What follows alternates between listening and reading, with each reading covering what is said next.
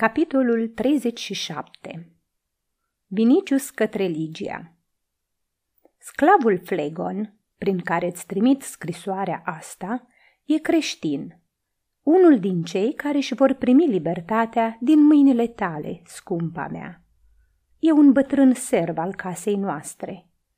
Pot să-ți scriu prin el cu toată încrederea și fără teamă că scrisoarea ar putea să cadă pe mâini străine – Îți scriu din Laurentum, unde ne-am oprit din cauza arșiței.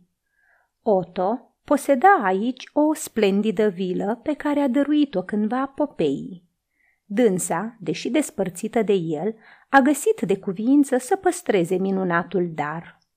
Când mă gândesc cum sunt femeile care mă înconjoară acum și cum ești tu, am impresia că din pietrele lui Decalion au luat naștere soiuri cu totul diferite de oameni și că tu faci parte dintre cei născuți din cristal.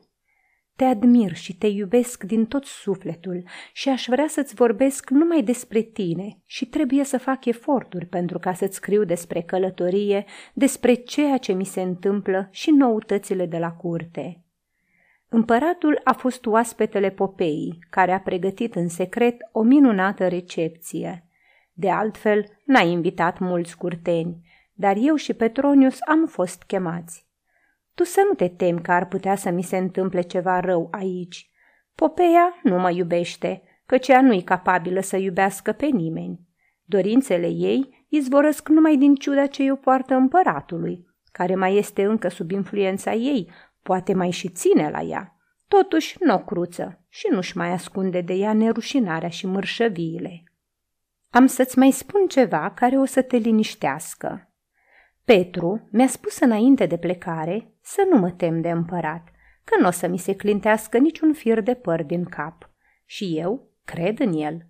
O voce tainică îmi spune că fiecare cuvânt de al lui trebuie să se împlinească și dacă el a binecuvântat dragostea noastră, nici împăratul, nici toate puterile Hadesului, nici măcar destinul nu vor reuși să mi te răpească. O, Ligia, când mă gândesc la asta, sunt fericit ca și cum aș fi însuși cerul, singurul care e fericit și liniștit. Pe tine, fiind creștină, poate au să te supere cuvintele mele despre cer și destin. În cazul acesta, iartă-mă, căci greșesc fără să vreau. Botezul încă nu m-a purificat – Însă inima mea este ca o cupă goală în care Pavel din Tars urmează să verse dulcea voastră religie, care fiind a ta, este cu atât mai dulce pentru mine.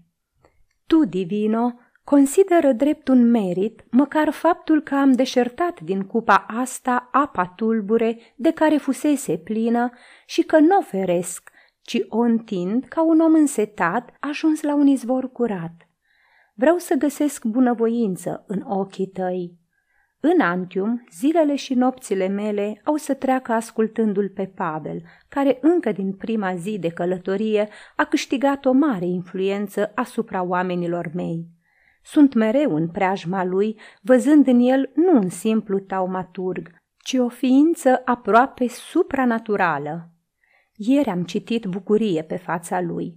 Când l-am întrebat ce face, mi-a răspuns – Semăn.